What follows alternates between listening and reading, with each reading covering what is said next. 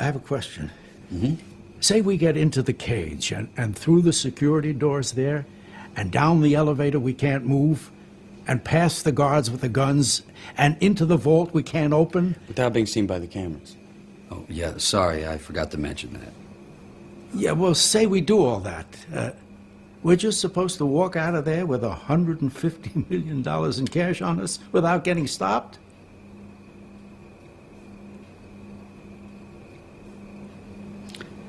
Yeah. Oh. Okay. Hallo und herzlich willkommen zur fünften Folge im Kasten, den Filmpodcast. Heute mit dabei haben wir Christian Hallo. und den Ole. Moin. Ja, es geht ja heute um deinen Lieblingsfilm Ole. Vielleicht möchtest du den einfach mal vorstellen. Ja, ähm, last but not least ist jetzt Ocean's 11 dran von 2001. Äh, der ist von Steven Soderbergh und das Drehbuch ist von Ted Griffin und der basiert auf einem Red Pack-Film von 1960 oder aus den 1960ern, glaube ich, und handelt von, ja, wahrscheinlich dem größten Bankraub, jedenfalls, wenn man das äh, in dem Maßstab des Films selbst sieht. Es geht nämlich um einen Bankraub auf gleich drei Casinos in Las Vegas: das Mirage, das Bellagio und das MGM Grand. Ähm, und Danny Ocean, die Hauptfigur in der Story, stellt mit einem Kumpel, nachdem er gerade frisch aus dem Knast entlassen wurde, ein Team von elf Leuten zusammen, äh, die dann halt diesen Coup drehen wollen.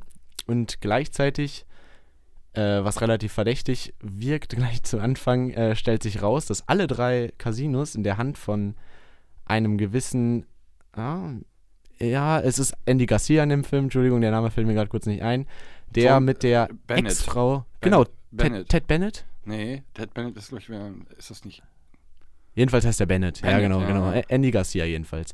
Äh, der mit der Ex-Frau von Danny Ocean neuerdings zusammen ist. Und das ist dann wiederum ähm, Julia Roberts. Also, äh, das gibt eigentlich schon ein Stichwort dafür, was den Film meiner Meinung nach unter anderem ziemlich bemerkenswert macht, der große Cast. Denn Danny Ocean zum Beispiel ist äh, von George Clooney dargestellt worden. Brad Pitt ist auch dabei. Wie gesagt, Julia Roberts, Andy Garcia, äh, Bernie Mac ist dabei, Don Cheadle, also Matt Damon darf man nicht vergessen. Ziemlich krasser Cast und ja, nicht nur deswegen, weil ich irgendwie so eine Celebrity-Hure bin. Äh, einer meiner Lieblingsfilme. Terry Bennett. Terry Bennett. Terry genau. Benedict. Terry Benedict. So heißt er. Terry Ja, jetzt, Benedict. jetzt haben wir es. Jetzt haben wir es. Ja, hast du krasser Cast Cast. ja auch schon direkt mit äh, angesprochen. Ja. Der Cast ist auch vor allem deswegen ganz sympathisch, weil sie, um die Produktionskosten ein bisschen zu drücken, ich glaube im Endeffekt waren es 85 Millionen, alle ein bisschen von dem Gehalt runtergegangen sind, weil sie zur damaligen Zeit eigentlich die, würde ich mal behaupten, bestverdienendsten Schauspieler waren. Vor allem Julia Roberts hat da, glaube ich, den Kurs noch ein bisschen angehoben, die, glaube ich, fast 20 Millionen für den Film bekommen hat oder sowas. Was eigentlich absurd ist, wenn man bedenkt, dass es wirklich nur 85 Millionen Produktionskosten waren. Was sich aber total gelohnt hat. Ich glaube, der zweiterfolgreichste Film im Jahr 2001, jedenfalls in Amerika, Nach? nach. Das ist jetzt die Frage. Ich weiß es nicht. Was, Aber was, was ist denn noch 2-1 rausgekommen? Ach, keine Ahnung, viel. Aber ich weiß, hätte ja sein können, dass du jetzt weißt, welcher erfolgreicher war. Ah, nee. Wie sieht es denn mit. Oscars und sowas aus? Ja, Oscars ist der relativ leer ausgegangen, glaube ich. Ja. Der ist da nicht so richtig berührt worden, trotz des krassen Casts, würde ich behaupten. Und meiner Meinung nach einem echt gut geschnittenen und äh, gut gedrehten Film. Steven Soderbergh ist ja auch immer gut für so, ja, krasses Editing, äh, einen echt geilen Einsatz von Musik. Da nochmal große Props an David Holmes, glaube ich, der da einen super Soundtrack auf die Bühne bringt. Äh, nicht zu vergessen noch Claire de Lune drin, das dann einen super Abschluss bildet. Nachher vor dem Mirage ist das, glaube ich, oder Bellagio bei diesen Fontänen. Ihr kennt die Szene, glaube ich. Ja, ja. Ne? Ja, Mhm. ähm, und dann immer wieder so Jazz-Einlagen, glaube ich, ist das dann. Ich kenne mich damit zu schlecht aus, aber die untermalen so das, was den Film meiner Meinung nach eigentlich am besten zusammenfasst, die Coolness. Weil das ist meiner Meinung nach so das, was den Film auch äh, irgendwie einmalig macht, dass er so stilsicher auf der einen Seite ist, vielleicht sogar stilprägend, ich weiß nicht. Er hat den Heist-Film meiner Meinung nach ein bisschen neu erfunden. Ähm, und äh, dass er dann aber auf der anderen Seite irgendwie alle Charaktere so gut in Szene setzt, dass man da immer das Gefühl hat, dass sie genau wissen, was sie tun. Und obwohl dann am Ende der Punkt kommt, wo man denkt, so scheiße, jetzt geht alles den Bach runter, haben sie ja immer noch einen Plan in der Hinterhand. Also, ja, als ich das erste Mal den, glaube ich, mit meinem Vater geguckt habe, war ich schwer beeindruckt und äh, das hat mich dann auch irgendwo geprägt und äh, die Jahre dann darauf hinaus auch äh, mich weiter und intensiver mit Film auseinandersetzen lassen. Was ist so euer Eindruck von dem Film? Ja, du hast es gerade angesprochen. Also ich fand äh, die ganzen Plot-Twists doch sehr überraschend. Also ich fand die auch sehr gut. Hatte auch oft das Gefühl, oh, jetzt wird's scheitern. Und dann hatten die ja doch noch ein Ass im Ärmel. Das fand ich sehr geil. Also ich äh, habe den Film ja damals gesehen, als er rausgekommen ist und fand den auch damals gut. Aber mittlerweile nicht mehr so. Du magst ihn nicht mehr. Nee, also das Ding ist, ich, ich habe mir den jetzt äh, vor der Folge nochmal angeguckt und ich finde mich gut entertained und unterhalten, aber ich finde ihn nicht besonders gut. Verstehst du, was ich meine? Ja. Also, ich bin kein Julia Roberts-Fan. Das ist auch so ein Punkt. Und wenn ich jetzt gerade mitbekomme, dass sie so mit die teuerste dort in dem Film, ich finde die Frau einfach, äh, die soll dort ja irgendwie so, wie soll man das sagen? Ja, sie ist So sozusagen. klassisch, auf der einen Seite klassisch, aber andererseits auch sozusagen die, die Schönheit und so. Ich finde, das bringt die nicht rüber. Da gibt es so viele andere, bessere Schauspielerinnen. Ich bin einfach kein Fan von Julia Roberts, no. Also vielleicht hier den Bronkovich-Film, den- wo sie die Anwältin war oder Ah ja, sowas. dafür hat sie einen Oscar bekommen, glaube ich, ne? Ja, mag sein, aber ähm, es gibt Steven mit. Sicherheit, es gibt mit Sicherheit Rollen, wo sie irgendwie brilliert oder wo sie gut ist, aber im Großen und Ganzen bin ich einfach auch kein großer Fan von ihr und deswegen ist sie für mich in dieser Rolle einfach auch an der Seite von Danny Ocean da eine komplette Fehlbesetzung, finde ich. Also ich ich finde, die passt da irgendwie gar nicht wirklich hin. Und ja, der Film ist, äh, ist cool, ist unterhaltsam, macht Spaß. Ich finde diese Plot-Twists irgendwie auch ganz cool, besonders halt solche Sachen wie am Schluss mit dem SWAT-Team. Ja, das ist geil. Man, man kann sich viele Dinge ja auch schon im Vorfeld denken, ne? So. Oder man kann sie vermuten oder sonst wie was. Ähm, aber einige Sachen sind einfach auch Käse. So. Beispiel, wo George Clooney während dieser Coup sozusagen eigentlich stattfinden soll, von diesem einen Schlägertypen, Ja. das muss ja mit Sicherheit eine halbe Stunde oder eine Stunde gewesen sein, die er sozusagen in diesem Hinterraum auf die Fresse kriegt. Und dann kommt der Andy Garcia, also dieser Terry Benedict, da irgendwie rein und der hat überhaupt nichts irgendwie, der hat keine, kein blaues Auge, der blutet nicht, der hat selbst so seine Fliege, die noch auf der seine Taibo-Fliege hängt noch sozusagen einfach aufgeknöpft da. Ja, das er hat ist schon ein paar Macken im Gesicht. Ach komm, das ist total unrealistisch, wenn du eine Stunde lang durchgewämst wirst. ja, ne? aber Terry Benedict hat es anscheinend überzeugt. Ja, aber das ist äh, irgendwie, weiß ich nicht. Das war so ein bisschen. äh, Echt, und das ist das Also- Unrealistischste an dem Film. Wenn Nein, das nicht, aber das? wenn du da reinkommst nach über eine Stunde, du Ja. hast einen Schläger, der den Typen zusammenwämsen soll, und kommst da Ja. über einer Stunde, während dein Casino ausgeräumt worden ist, kommst du da rein und der Typ steht da und, ah ja, oh ja, oh, ich glaube, hier drückt es ein bisschen. Äh, ja, weiß ich nicht. Also, ja, wie gesagt, sehr unterhaltsam, aber ich finde, also, es geht ja auch nicht um den besten Film überhaupt oder so. Es geht ja um Nee. deinen Lieblingsfilm. So, Genau. Das ist ja auch eine ganz persönliche Sache. Und ich finde mich auch durch den Film echt gut unterhalten. Das ist gar nicht das Thema. Aber ich finde ihn nicht irgendwie herausragend. Also später bei den Sternen. Na, Der, der, der Punkt ist, glaube ich, wirklich, dass es halt um Lieblingsfilme geht und ich kann mir den Film, glaube ich, ähm, absolut, ich kann mir auch zweimal hintereiner angucken, Ja, ja, richtig oft. Auch einfach, weil es meiner Meinung nach recht viele Details gibt, die ich dann auch durch späteres Gucken erst richtig gemerkt habe. Mhm. Mir ist jetzt zum Beispiel beim letzten Mal erst aufgefallen, dass die diesen Duftbaum, ähm, der dann im SWAT-Team hat, vorher Ja. schon anteasern, solche Sachen halt Ja, ja, irgendwie, dass ja. da das ein bisschen vorbereitet wird. Ja. Aber ich bin absolut bereit, auch zugegeben, zuzugeben, dass der Film Schwächen hat. Keine Ahnung, irgendwie, ähm, was mir vor allem aufgefallen ist, ist, dass man total die Stimme von Brad Pitt erkennt, als der sozusagen als SWAT-Team-Anführer dann Okay. sozusagen mit Ja. Teddy, äh, Terry, jetzt habe ich es aber echt. Terry Benedict. Terry Benedict über das Telefon redet. Ja. Und dann dachte ich mir so, oh Gott, das ist mir damals gar nicht aufgefallen. Das, ich spreche dann natürlich aus der Erfahrung eines wahrscheinlich, ich glaube, ich war damals zwölf Jahre, als ich den geguckt habe. Ja. Ähm, und da ist mir das gar nicht aufgefallen. Da hatte ich auch noch nicht so Kontakt mit Heist-Movies etc. Mhm. Da war mir gar nicht bewusst, dass die nachher noch ein Ass im Ärmel haben, sozusagen diese ganze, das ganze Genre Ja, ja, klar. hat, hat, hat mich bis, da, bis dato noch nicht so richtig berührt. Und äh, da hat mich das dann immer total überrascht, weil wenn man jetzt so zurückblickt, klar, irgendwie, es gibt, dass die, dass die dann noch ein Ass im Hermel haben, ist, Mhm. wenn man jetzt sich mit Heist-Movies auskennt, auch irgendwie klar. Deswegen haben die dann auch irgendwie nicht mehr so viel Spannung. Das ist der Punkt. Also, ich weiß, dass ich damals den Film auch richtig geil fand. Ja. So, auf jeden Fall. Und es ist ja häufig so, dass man sich Sachen Jahre später anguckt und dann auf einmal sich denkt, warum war ich eigentlich so begeistert damals, wie ich es war. Mhm. Und ähm, bei dem Film war das jetzt so ein bisschen so.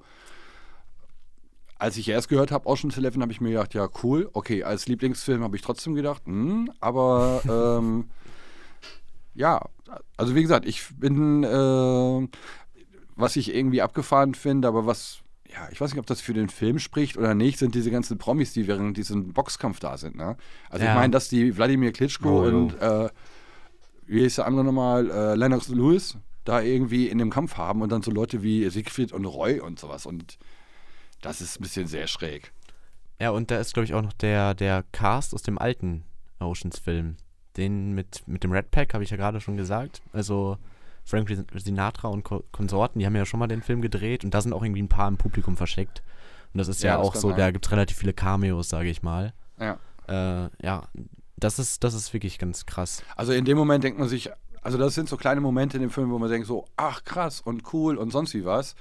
Ähm, aber wenn ich mir überlege, dass die auch alle wahrscheinlich auch irgendwie Kohle dafür bekommen haben, habe ich gedacht, boah, da kann man aber günstiger einen, Film machen, der dann, weiß ich nicht, ist halt so ein bisschen Effekthascherei, diese großen Personen damit ins Publikum zu setzen und dafür Kohle auszugeben, wenn die Kohle bekommen haben, was ich Ja, aber das denke. ist dann halt ne? auch mal die Frage, ne? Ob man dann Ja. auch einfach über Networking dann einfach so einen Gefallen einfordert Hey, du oder kannst in sowas. einem Film mit George Clooney sein. Ja, genau, Uh. das ist ja schon mal, das ist schon mal was. Aber- ich würde da schwach werden. Ich auch. War, ähm, warst du denn, ist das denn der erste Film, wo diese drei so zusammengespielt haben? Clooney, Du- Pitt und Damon? Ähm, der Punkt ist ja, glaube ich, dass die sich relativ lang schon kennen. Also, äh, wenn ich das richtig verstanden habe, sind die irgendwie Cousins und sind dann auch schon seit der What? Kindheit irgendwie. Äh, Nee. ja, ja, ich, irgendwie, irgendwie so. Ich glaube. Brad Pitt ist ein Cousin zweiten Grades oder sowas von Matt Damon oder so. Und die Und wiederum. dem seine Mutter. ja, irgendwie so. Und dem seine Mutter hat mit dem Clooney mal. Eigentlich ist der Stammbaum im Kreis, aber ich weiß es auch auf, nicht, keine echt? Ahnung. Äh, und die kennen sich, glaube ich, ganz gut, aber in der Besetzung sind die auch, glaube ich, dann noch nicht zusammengekommen. Also was ich auf jeden Fall gelesen habe, ist, dass George Clooney und Julia Roberts das erste Mal zusammen vor der Kamera standen. Ja. Äh, und ansonsten, die haben halt viel darauf geachtet beim Dreh, dass die äh, Chemie zwischen denen stimmt.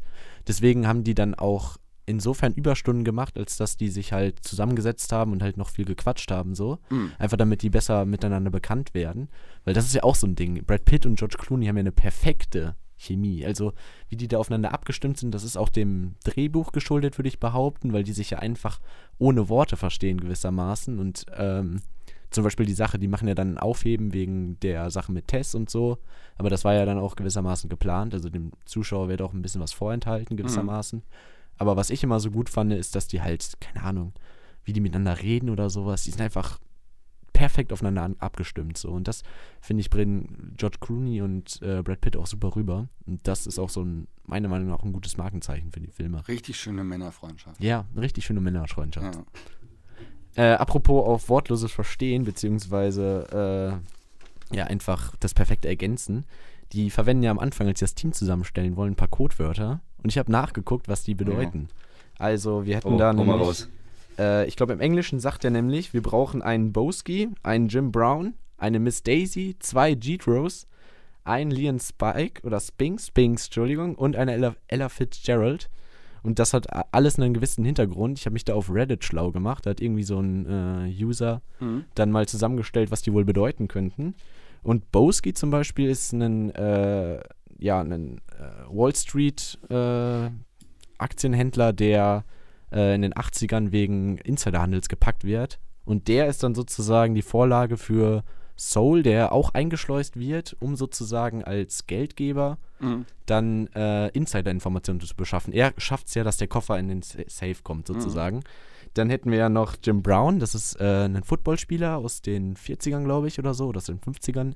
Und der, äh, das damit ist dieser Move bezeichnet, wo Matt Damon dann sozusagen die Karte beschafft, indem er den anderen Frank, also Mhm. Donny, nee, Bernie Mac, äh, dann irgendwie angeblich rassistisch beleidigt und dann, beziehungsweise es war ja rassistisch, aber das haben die ja gespielt, dann kann er dann halt diesen Tackle machen und ihm die Karte greifen. Miss Daisy, damit ist dieses SWAT-Team gemeint, wegen der Fahrer von Miss Daisy, dieser Film mit Morgan Freeman. Ach so, ein Fahrer, okay. Ja, ja, genau, weil okay. die dann sozusagen sich rumkutschieren lassen. Ja. So, das ist so der Punkt. Die G-Tros ist irgendwie eine Anspielung auf so eine komische Sitcom, Beverly Hillbillies oder sowas, weil die halt, Mhm. das sind diese beiden Brüder, die ja äh, total einen Schuss weg haben und sich die ganze Zeit nur beleidigen. Mhm.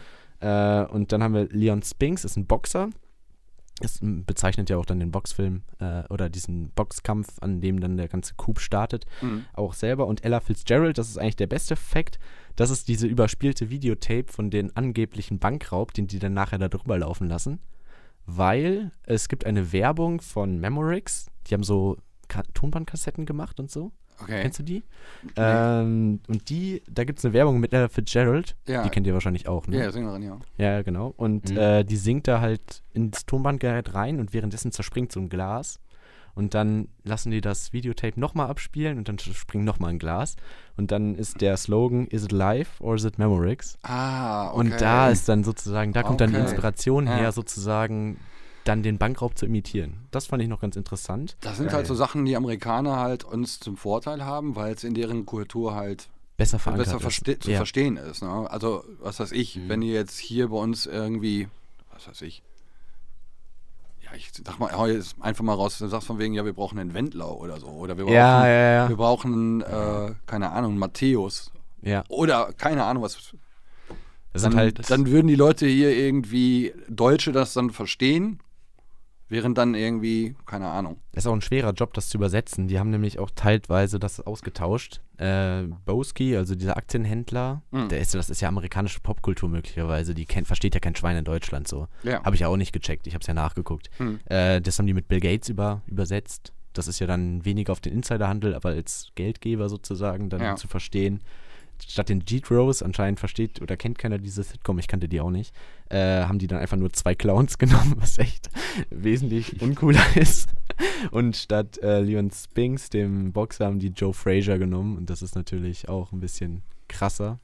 Und vor allem äh, da ist ja dann noch der, der Punkt, dass der Muhammad Ali dann halt bis dato ungeschlagen dann halt auch K.O. geschlagen hat, was auch zu ein bisschen Aufheben gesorgt hat. Und das ist ja bei dem Boxkampf auch so. Mhm. Als das Licht ausgeht, gehen die auch aufeinander los. Mhm. Und ich glaube, bei dem Jahrhunderter-Boxkampf oder Boxerkampf des Jahrzehnts oder was ist das nochmal? Nee, du meinst hier Rumble in the Jungle? Nee, das was? war, das war ja nicht Joe Frazier.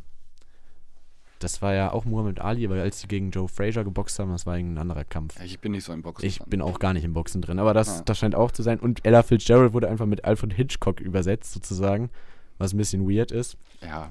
Aber, Aber das, es, hängt, es hinkt halt immer wieder bei solchen Dingen. Was Ja. willst du da machen? Ne? Ja, aber es ist, ich glaube, es ist, äh, dient auch in erster Linie einfach den Zuschauer ein bisschen zu verwirren. Und dann, äh, das ist ja dann einfach ein bisschen Trash-Talk, aber halt auf eine coole Art und Weise. Wenn der das einfach so ganz klar so an den Fingern abzählt, wieder auch das, das, das, das, wenn Ja. die dann das Team besprechen oder so. Und man kriegt ja schon mit, dass das irgendwie was anderes dahinter steckt. Ja, ja, so klar, Ein, dass klar. das so ein Synonym oder was auch immer die richtige Bezeichnung dafür für etwas anderes ist. aber es ist halt nochmal ein Stück cooler, wenn es auch wirklich was dahinter steckt. Ja. Alles klar. Sonst noch irgendwelche Anmerkungen? Jan, wie hat dir der Film gefallen? Ähm, ja, mir hat er doch auch sehr gut gefallen. Also wie ich vorhin schon g- erwähnt habe, ich fand die Plot- Plot-Twist sehr geil. Ja. Alles klar. Steht sonst noch irgendwas auf der Agenda? Ja, wie viel Oscars hat Äh, der jetzt bekommen? Sag nochmal, wie viel Oscars hat der bekommen? Ja, okay, das ist nicht zu vergleichen mit Pulp Nein, Fiction, aber. Nein, wie gesagt, es ist halt auch, es geht um Lieblingsfilm und nicht. Sorry, dass Ja, ich du da hast ja halt auch wahrscheinlich den, den krassesten Film aus der Reihe gekrallt, würde ich behaupten. Pulp Fiction ist ja. Da war ich auch ein bisschen Ja. neidisch, dass ich den nicht früher gesagt habe, sozusagen. Äh, Hätte ich mir halt noch was anderes einfallen lassen, wo du neidisch gewesen wärst. Ja, okay. Ich habe einfach, einfach 20, über 20 Jahre mehr Filme geguckt. Ja, das, das Schnitt. könnte auch sein. Und vor allem hast du dann auch möglicherweise bei so Klassikern die Kinoerfahrung.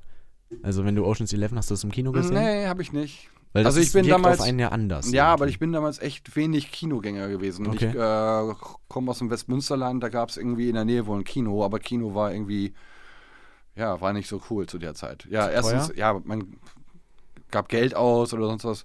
Man hat damals, glaube ich, eher Filme halt sich in der Videothek tatsächlich ausgeliehen. Ein bisschen Ja. gewartet, bis die rauskamen, um.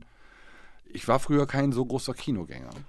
Ja, Obwohl ich okay. Kino geil finde. Ja, absolut. Aber äh, früher war das einfach nicht so das Ding. Man hat sich eher irgendwie zusammengehauen, äh, zusammengehockt und ähm, dann VHS geguckt mit mehreren Leuten oder so. Ich habe auch erst einmal in meinem Leben ne, ähm, bei einem äh, Leihstore für, für Filme was ausgeliehen. Also online kennt man das ja, aber sozusagen dahin gegangen. Also das ist sowas, was meiner Generation, glaube ich, so ein bisschen entglitten ist. Das dann, ist dann nicht Ja. mehr up to date gewesen. ja, irgendwie. dieses Durchlaufen durch die, durch die Mhm. Gänge Sich und das suchen und aussuchen, gucken. Das ist und, eigentlich sehr cool. ja, Das, das hat da zu arbeiten, das wäre das wär krass. Tarantino hat ja, glaube ich, auch in so einem VHS-Kassetten Ja, ja. Oder sowas Ja, ja, gearbeitet. genau, während er-. Während er keine äh, Jobs bekommen hat, hat er da Geld verdient. Genau. und das ist auch ein Punkt. Also, was ist ich, ich glaube, in, nee, in High Fidelity ist er nicht in der Videothek, Nee, der hat einen Plattenladen. in einem Plattenladen, ne? Aber, ähm, wo ist das denn? Ist das Bill und Ted? Es gibt, Ähm, irgendeinen, es gibt irgendeinen Kultfilm von früher noch oder so. Und da war halt auch, dass die Leute abgehangen haben in der Videothek. Ah, warte, ich, ähm, ist das äh, Clerks? Kennst du Ja, Clerks? ja, ja, Clerks? Clerks, das ist Ja, es. ja. Da, aber der hat ja, der schließt ja immer den Laden. Und dann geht er zum anderen rüber. Der in diesem Ja, aber der, das war der. Film, genau. Ja, Ja, cool, dass du den gesehen hast. ja, der ist eigentlich ganz ja. nice. Irgendwie. Da, ja. Das, ähm, ich habe letztens sogar noch geguckt.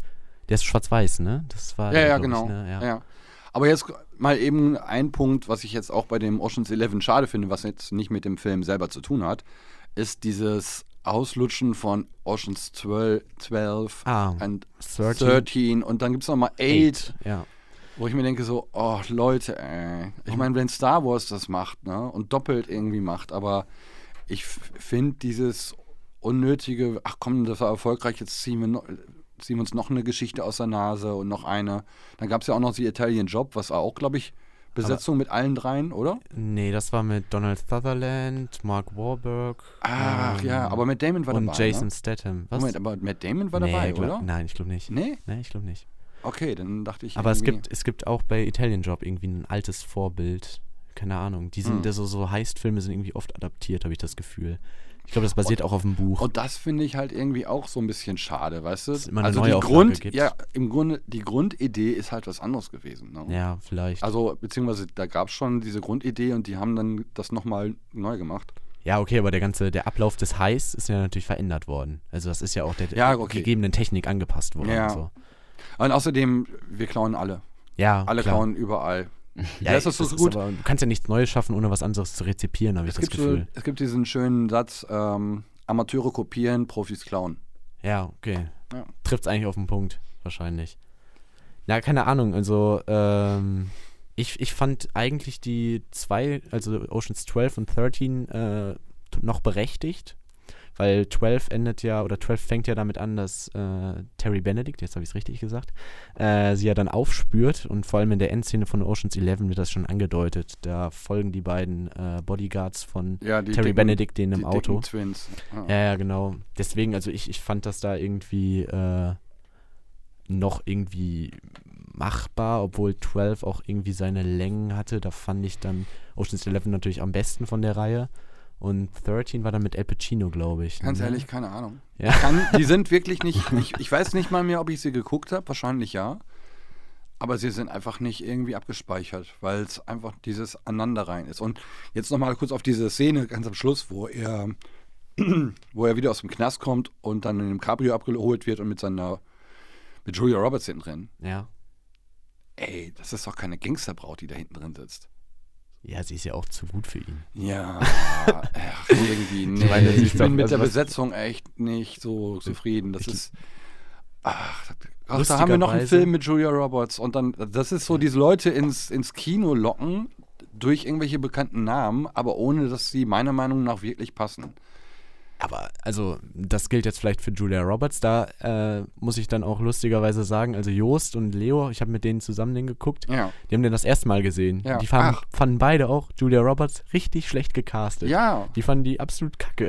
ich, Julia Roberts hat mit Sicherheit Fußschuhgröße 45 oder sowas. Also ich, die macht, nee. Mundgröße 45. die ist Nee, irgendwie, ich, die, die, das passt überhaupt nicht. Findest du irgendwie. echt nicht? Nee, die passt überhaupt nicht. Aber irgendwie Notting Hill oder so ist schon ganz süß. Ach, weiß nicht. Echt? Magst du die gar nicht?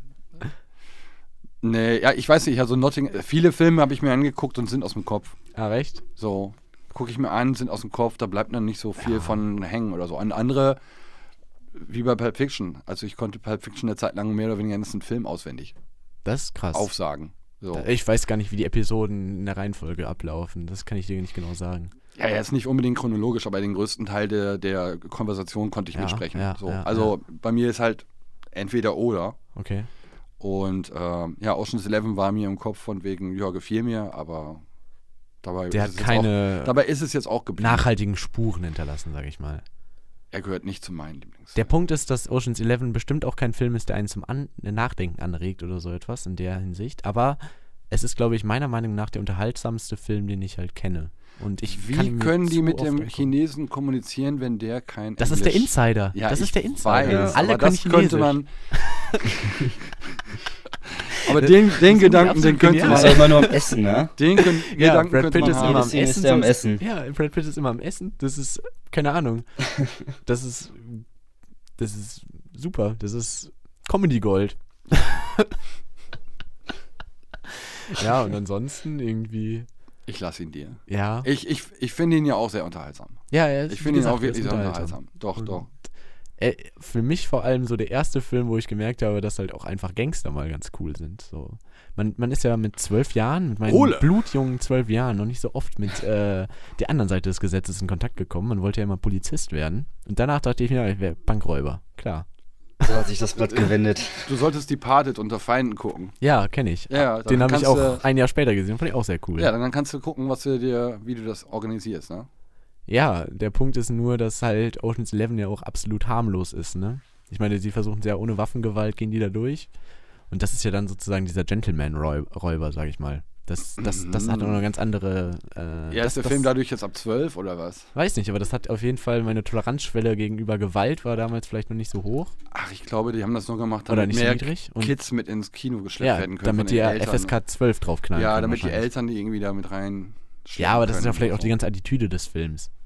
Also ich meine, die kommen ja wirklich ohne. Waffen aus. Ja, es ist also, beziehungsweise nur, um sie halt sozusagen als SWAT-Team einzusetzen. Das ist äh, vielleicht sogar.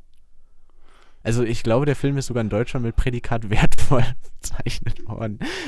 Kann man vielleicht drehen oder wenden, wie man es will, aber keine Ahnung. Stiftung Warentest. Ja, sehr gut. Sehr gut. Als gut bezeichnet. Ein guter Film.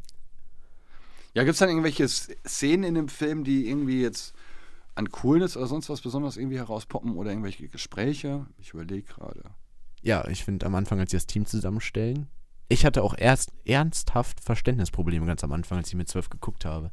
So viel gleichzeitig passiert, die haben so wenig gesagt darüber, was sie jetzt eigentlich planen oder so. Deswegen, äh, da, dass man da so im Ungewissen gelassen wird, das finde ich eigentlich auch recht cool. Aber das ist halt wieder das Genre heißt, sage ich mal.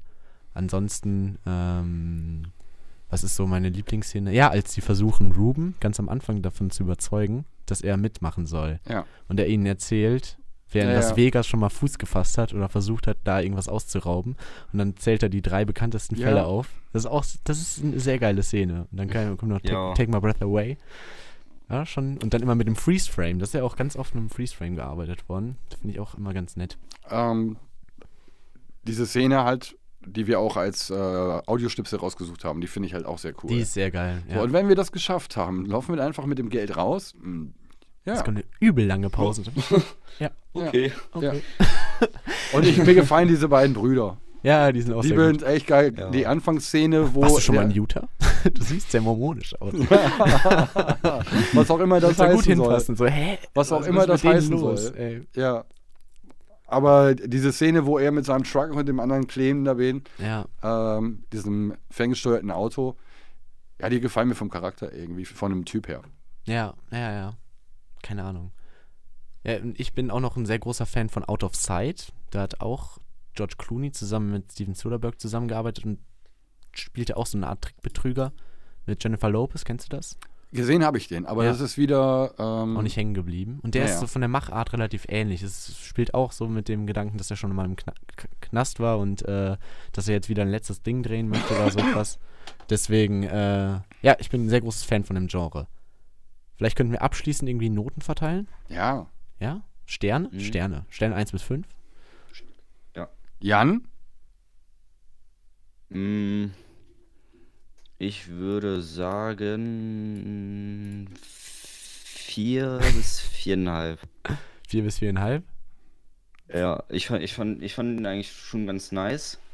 Gerade äh, die, die letzten Szenen, auch die ersten, halt, was, was du vorhin angesprochen hast, Ich hoffe doch eigentlich alle überzeugen 10. wollten. Ja, ja, ja. Ja, 4 bis 4,5 Ja, voll wie gesagt, die berechtigt. Ich Plot-Twist ja, ziemlich nice. ja, ich gebe ihm einfach mal 5. Von mir bekommt er drei. 3. Ja, ist Das so. ist echt der schlechteste, der Nee, schlechteste Bewertung dieses Nee, aber das ist aber, ja, wir haben eins bis fünf. Ja. Wir müssen uns vielleicht auch mal irgendwie untereinander behalten, was denn jetzt eins und fünf, also, Ja, aber 3 ist schon Als- sehr als- Mittelmaß, ne? ja, Ich jetzt meinen ist eigenen halt Film versucht zu verteidigen. Ja, jetzt, ja, das Ding ist, wir müssen, ich frage mich, welche, was für Filme würden wir mit eins bewerten oder so. Also wir müssten uns vielleicht mal überlegen, Schubi was, jetzt, Halloween. Was wir jetzt irgendwie von 1, Ja. 2, 3, 4, 5, wenn wir da, was weiß ich, eine Begrifflichkeit für nehmen Ja. würden, dann hätte man vielleicht noch ein anderes Bauchgefühl. Weil ich habe mir im Nachhinein auch gedacht, ich, wenn ich bei meinem eigenen Lieblingsfilm, bei Pulp Fiction, schon überlege, viereinhalb bis fünf oder so, ne? Also irgendwie ist das mit den Sternen auch ein bisschen komisch. Aber ich bleibe bei drei. Ja, okay. Er ist Also, unterhaltsam. ich äh, würde sagen, also ich, ich, ich, ich ähm, bin manchmal auf Letterbox. Das ist so eine App, wo man Filme halt Ja. bewerten kann. Und da ist 5 halt schon wirklich, 5 kommt sehr selten vor. Also die sind da relativ streng, was die Bewertung angeht. Mhm. Ich glaube, der bestbewertete Film hat dann eine Durchschnittswertung von 4,6 oder so. Ja, aber du musst auch gucken, dass da ja jede Menge Leute sind wahrscheinlich, die alle ihre Tausende. Votes abgeben. Und Ja. so wie du jetzt meinetwegen eine 5 gegeben, oder hattest du eine 5 gegeben jetzt bei Ich habe eine deinem? 5 gegeben, ja. So, Ja. jetzt hattest du gerade eine 5 und eine 4,5 von, von Jan und, Und ich eine gebe halt eine 3. Dann kommen wir auf einer guten 4 herum. Vier, glaube ich, raus. Ja. Ne? Ja, ja. Ja, klar, klar. Das, äh, das spielt dann so mit rein. Aber Also wie gesagt, ich bin da ist echt gut entertained durch den Film. Das ist Ja. irgendwie, das ist irgendwie nett zu gucken. Mhm. Aber als Film im Vergleich zu anderen Filmen irgendwie was, ne?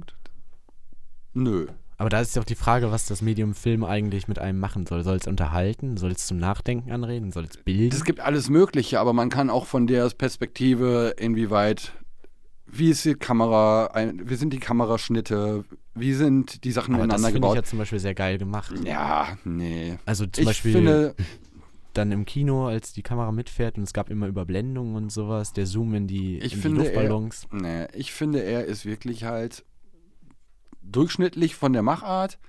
Er brilliert halt durch diesen Cast mit den Leuten. Das ist das, was die Leute ins Kino gezogen hat. Das stimmt. Diese vielleicht. Heist-Geschichte ist halt cool, weil sie durcheinander ist und immer wieder so, ach cool, wie die das, wie die das jetzt gemacht haben und was jetzt auf einmal kommt.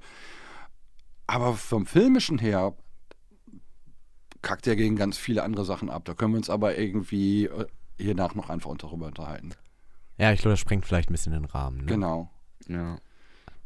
Gut, Dann, Noten gegeben. ja. dann würde ich behaupten, dass wir jetzt eigentlich schon mal am Ende sind. Oder hast du noch was zu sagen, Freude, Christian? Ne? Ich habe immer was zu sagen. Ja, Weil wir haben ja eine Überraschung für die nächste Folge. genau. Wenn wir das organisiert bekommen, wenn wir das alles organisiert bekommen, was wir vorhaben, dann wird das ein Weihnachtsblast. Genau. Ein richtiges Special, sage ich Ein mal. Weihnachtsspecial gibt es, genau. Ja. XXXX. Mess. Im Kasten Weihnachtsspecial. Genau, Und vor allem sind wir, glaube ich, alle fünf am Start. Also könnt ihr euch schon mal was auf gefasst, gefasst machen. genau, wenn das technisch alles irgendwie machbar ist. So, und damit, wir haben jetzt auch gar keinen, ich glaube, wir haben auch gar keinen Einspieler für nächstes Mal. Von daher sagen wir jetzt einfach Tschüss und die Ja, Leute so müssen ein- sich, es gibt keinen Einspieler. Ja, wir nehmen Weihnachtsmash ab oder es gibt sowas. keinen Weihnachts-Mash-up. Nein. Sollen wir mal gucken. Wir, vielleicht singen wir den einfach beim nächsten Mal einfach selber ein, aber momentan haben wir ja noch keinen. Ja, müssen wir mal gucken. Ja, die Leute sollen sich überraschen lassen. Ja, wirklich. So, genug mit Gequassel und Genuschel. Ich wünsche euch was, ne? Tschüss. Tschüsseldorf. Ciao. Ciao. It's beginning to look a lot like Christmas